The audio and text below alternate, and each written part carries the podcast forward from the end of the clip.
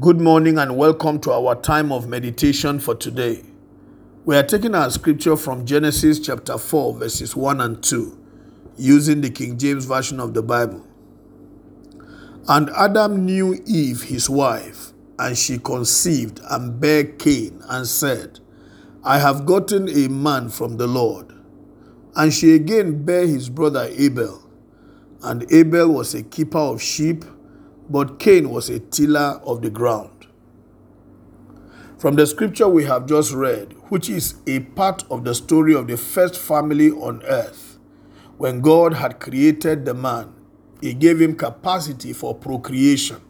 He blessed him and said, Be fruitful and multiply, and fill the earth and subdue it. From that moment, grace to have children began to manifest in the life of Adam and Eve. And this story that we have just captured is the beginning of their procreative activity. Cain, the Bible says, was a tiller of the ground, while Abel was a shepherd. In other words, Abel was a shepherd, Cain was a farmer. Each of them had a different calling, a different grace, a different ability. And I want to say here that from that, we can bring it down to ourselves. We were not all created to be the same thing and do the same thing. God gave us different assignments on earth. We have different callings. There are different professions, different careers. God has put in us different talents, abilities, and gifts.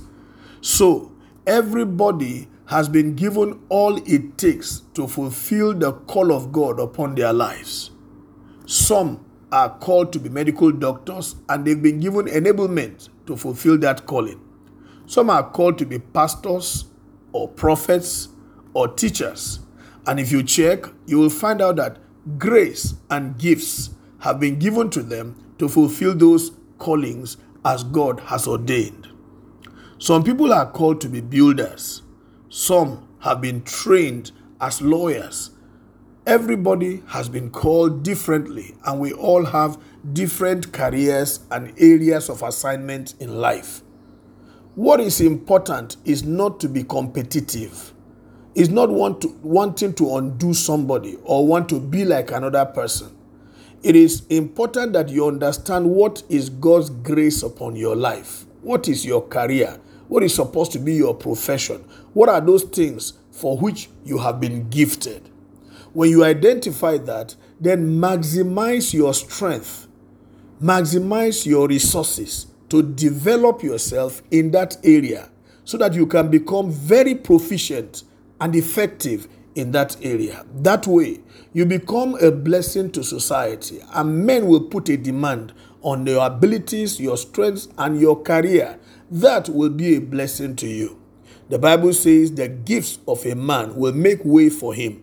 Therefore, it is what God has given you to do, which you do excellently, that will make way for you and make you a blessing to your generation and also fetch you blessing from people. Therefore, rather than be in competition, rather than be envious of other people's areas of calling, what I challenge you to do is identify yours, train yourself to be the best at it, maximize it, and be committed to doing it well. As you do this, you will be a blessing and you will be blessed. God bless you. Have a wonderful day. My name is Amos Kunat, Pastor, New Estate Baptist Church, Lagos.